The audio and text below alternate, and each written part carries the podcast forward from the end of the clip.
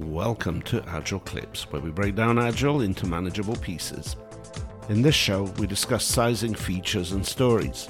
In addition to covering how sizing is different in Agile compared to Waterfall, we discuss proven techniques to do sizing efficiently and to ensure that team members have a common understanding of the scope and work to be done.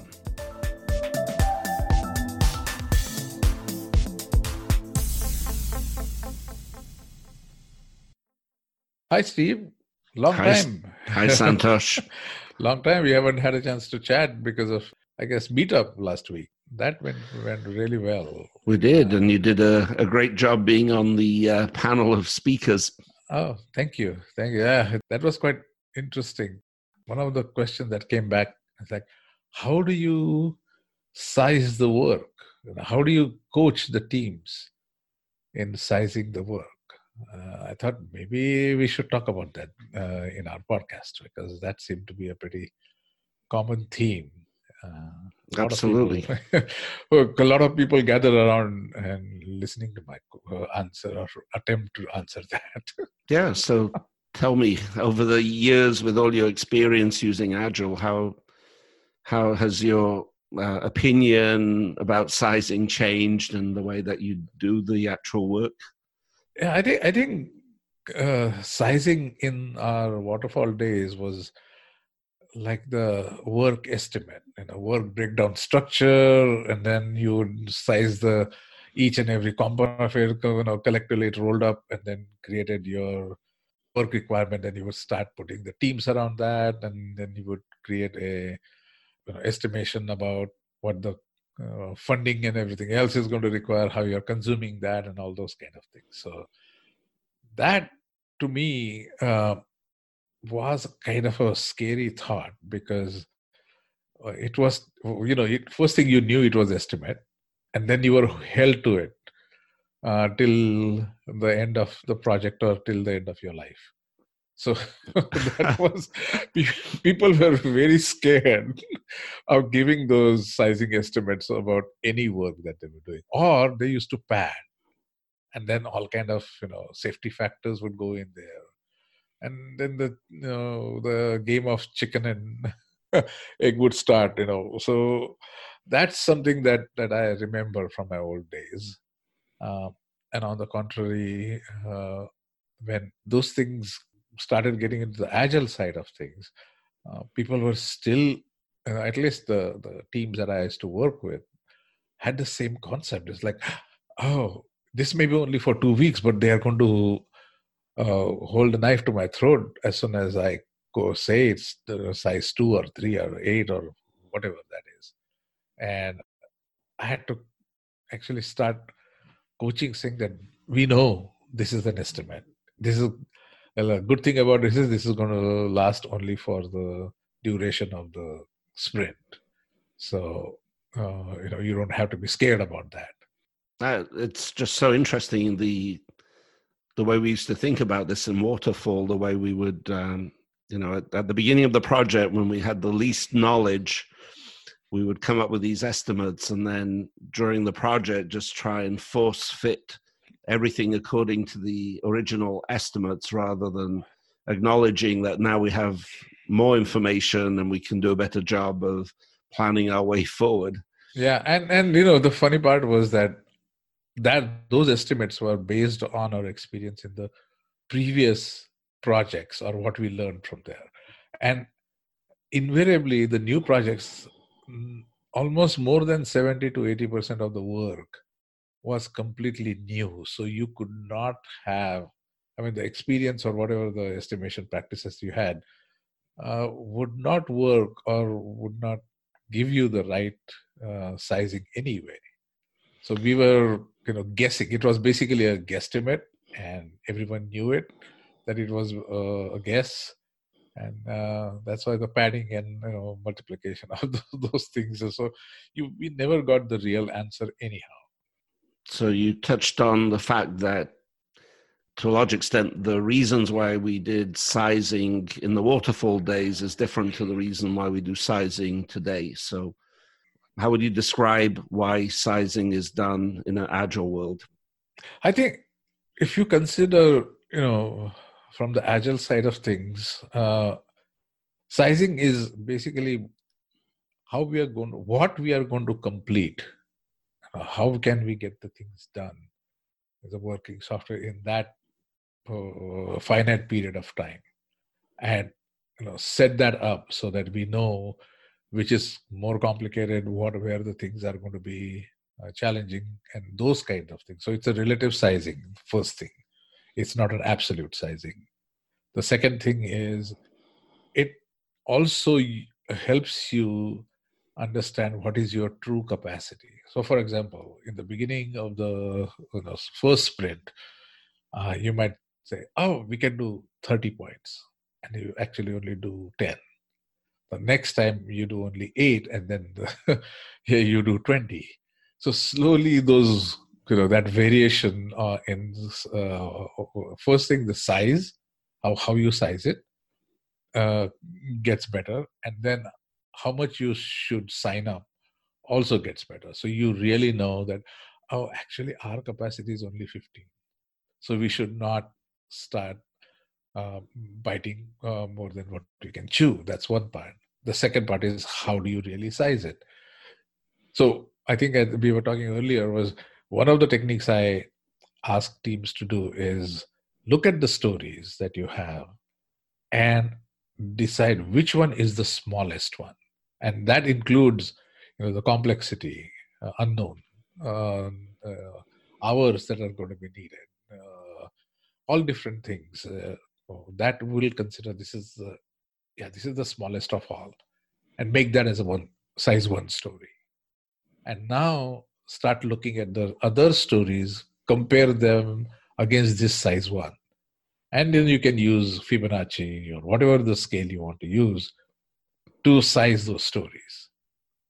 Now, automatically, the sizing uh, becomes a lot more clearer and consistent uh, because, uh, as they say, you know, the absolute sizing is always very difficult uh, because it's an estimation. But people can compare things against each other much more easily and that's what the idea is is the relative sizing and then get, that number to it and I think you had mentioned, uh, you know, in in agile, uh, there is no mention about oh, story points anywhere. Right. You know, in the Scrum guide, it basically does not talk about story points. It just talks about figuring out capacity that the team can take on. Right. But points is something that was developed later on. And I think it's exactly because trying to figure out every task and the number of hours that you would spend is just been proven over the years not to work reliably. So the idea was how can we encapsulate in some proxy mm-hmm. the the experience that we've had where various factors come in. There's an element of risk as well as just the work that needs to be done. So, for example, if um, if it's something you've never done before, you might assign more points to it just uh, in yeah. a way i guess it is a buffer but it's allowing for the fact that there are some unknowns right uh, it might be something that's very well known but you know it's going to take a lot of time to do it because it's just a slow and repetitive right. piece of work that needs to be uh, done so that also factors into points so there's all right. these different elements and then Correct. you end up with this proxy which historically and statistically you can refer to and say, yes, if I compare this work with something I've done before, regardless of the reason, I know this was that, you know, in the ballpark of so many points. Right, right. So you mentioned mean, well, the relative to the most simple thing you can do, and that's a really good technique when you're starting with a new team or a new project. But Correct. as you gain more experience over a number of sprints, you can also just refer to work that was done in a previous sprint and say, well, this this story feels like it's approximately the same as that one, and therefore yeah. we'll use the same. Yeah, you know, you know, interesting that you said that because you know, uh, size one story as the team matures uh, can become bigger down the road because initially they were saying, "Oh, this is a size one," but uh, their skill set gets improved, their estimation techniques get improved. So size one could be only 0.5 in the subsequent uh, um, uh, sprints. So it changes. It's not just you know once when it is done, what is done kind of. Uh, I think one of the things that I ask also ask people to think about when they do the sizing is uh, uh, think about as if you're going from the distance between the two places, like your work and home, and that you know the time doesn't may, uh, tell you how how long how far do you live. It all depends upon whether you take the expressway, you take the bus, or how, how what is the traffic, what kind of car you have, how big a lead foot you have you know those kind of things can change to get there and the other person maybe they are staying uh, living about twice as away but they get sooner because they are always on the expressway and get there sooner so you know the distance if you look at that uh, is is the size of the story and time doesn't is not it, it is one factor but not uh, end all kind of thing so you, once they start looking at it that way, it's like, what are the other factors to take a look at that size? Uh, it does make a difference, and, and, it makes it a lot more simpler. Then you can always say, "Oh, oh, I live about one and a half times away from you uh, than your house, or half the one, or three times as far." And we, we can always say, "Well, who lives the closest?" and then compare that against them. You know, the same principle.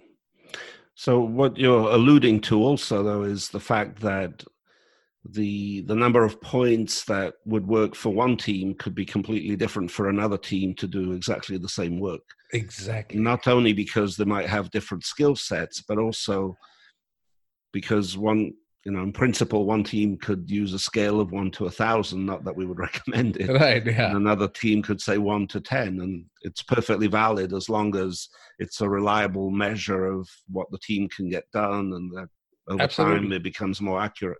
Yeah yeah and i think i think one of the things that we had talked about is that you know story points are so subjective to each team because it's the collective way of doing things. It's not just one person. And it, it actually helps the teams not to look at each other's story point numbers because it's actually what they deliver what they promise is more important than how much uh, how many story points. Because you can uh, i think one of the uh, speakers had said how many story points you want to come uh, want in every sprint? We'll deliver that. Story point inflation can be very easily done or manipulated. Right absolutely. So, so, i think that's the one thing that i i, I do ask uh, you know people to from the sizing is the true sizing uh, is help actually most significant is the trend. As from one sprint to the next to the next what number of story points are you able to deliver? And that trend is more important than absolute value.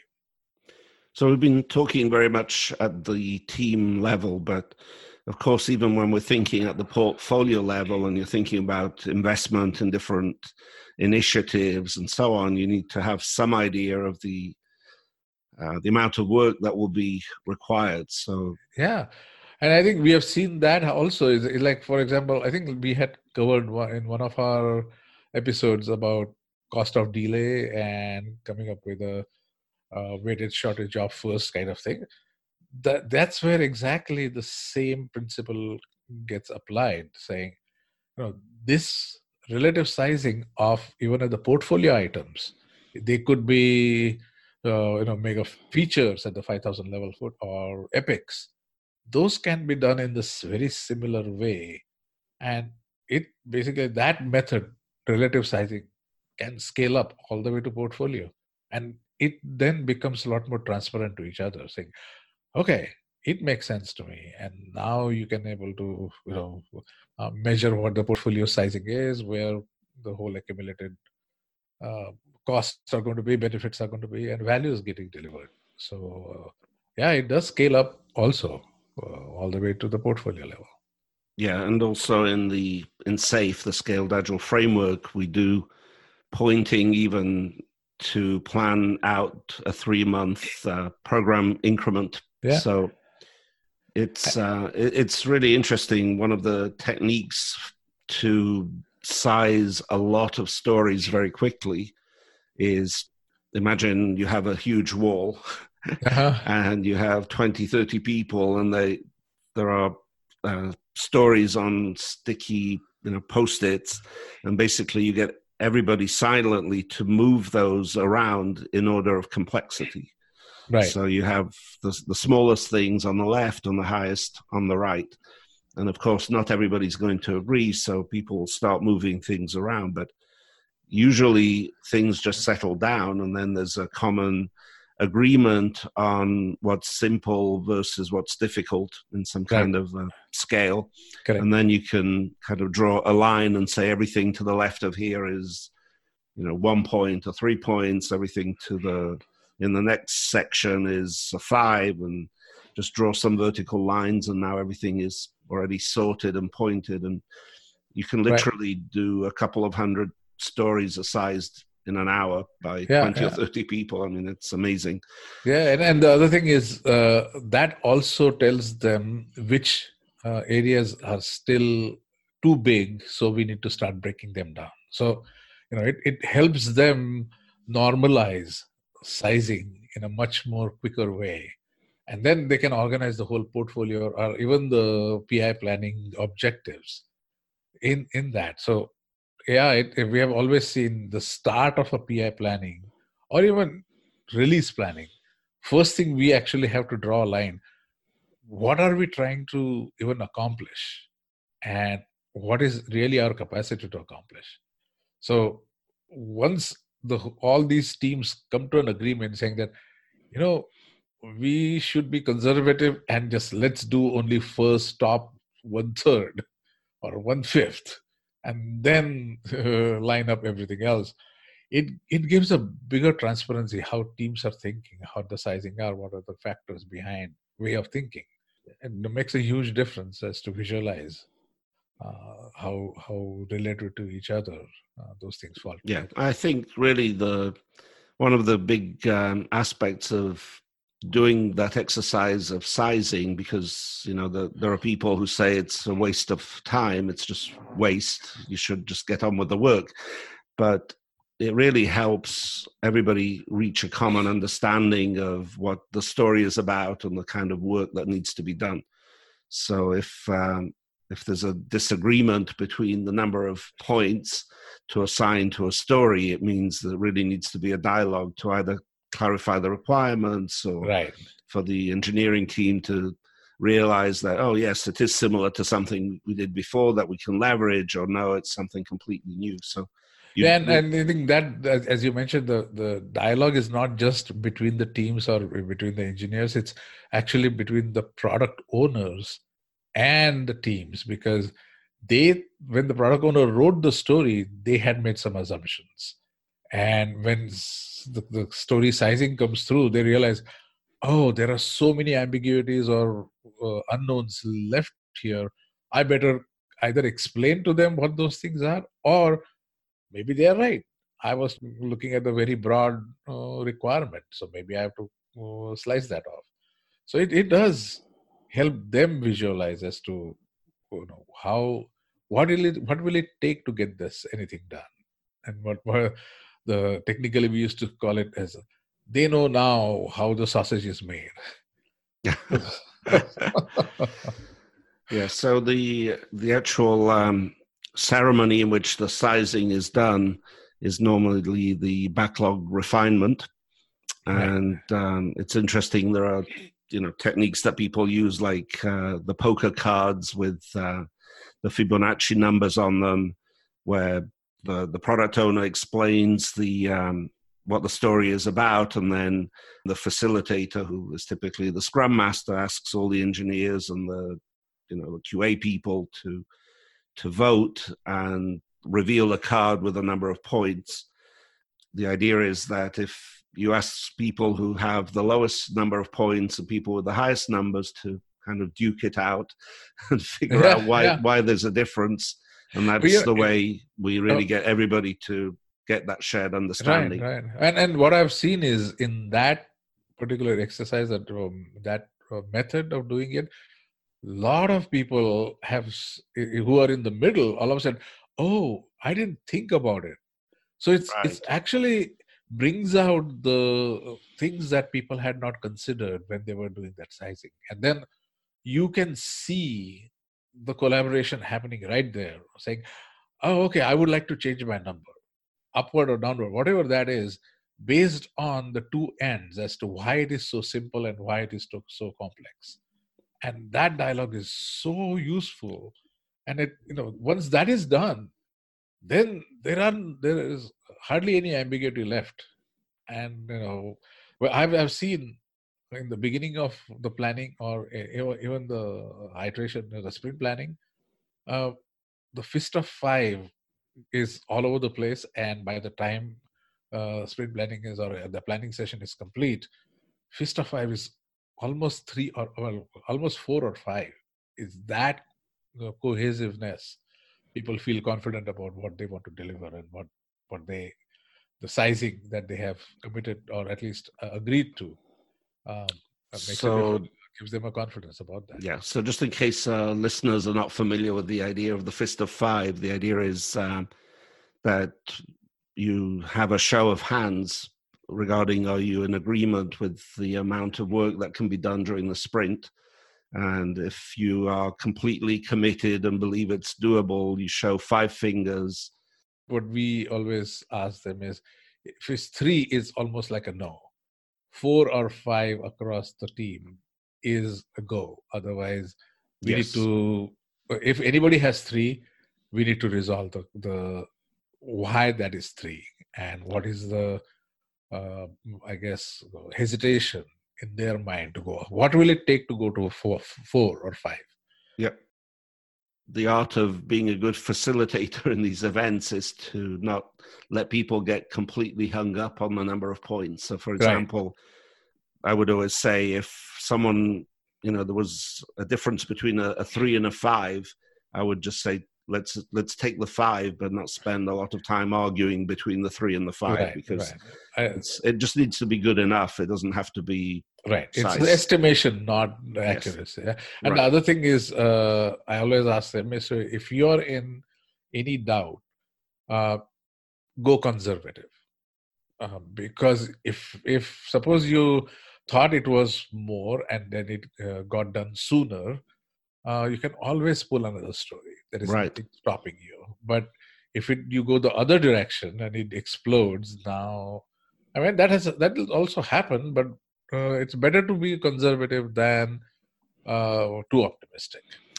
Which is also why in the backlog you should always have things with points that are prioritized but about at least one and a half sprints worth of work exactly. should already be pointed so yeah you yeah. you know what you can pull in exactly we have proven that size does matter huh yes a lot of people were asking these questions yeah, and it's something that uh, people have to deal with on a weekly or bi-weekly basis. So, absolutely, yeah, absolutely. And uh, as usual, uh, there'll be a, a, link to a feedback form in the podcast notes. Um, we would love to hear your feedback. If you'd like us to drill down into any of these topics in more more detail, or for that matter, any other topics you would like us to talk about. Yeah, and also I want to uh, let our listeners know we just crossed our uh, thousandth uh, downloads of our podcasts. So yay, that's yeah, very exciting. Uh, yeah, I'm quite excited about the support the listeners have shown, and uh, onwards and upwards. Very good. All right, thank you. Thanks, everyone. Okay, bye-bye. Bye.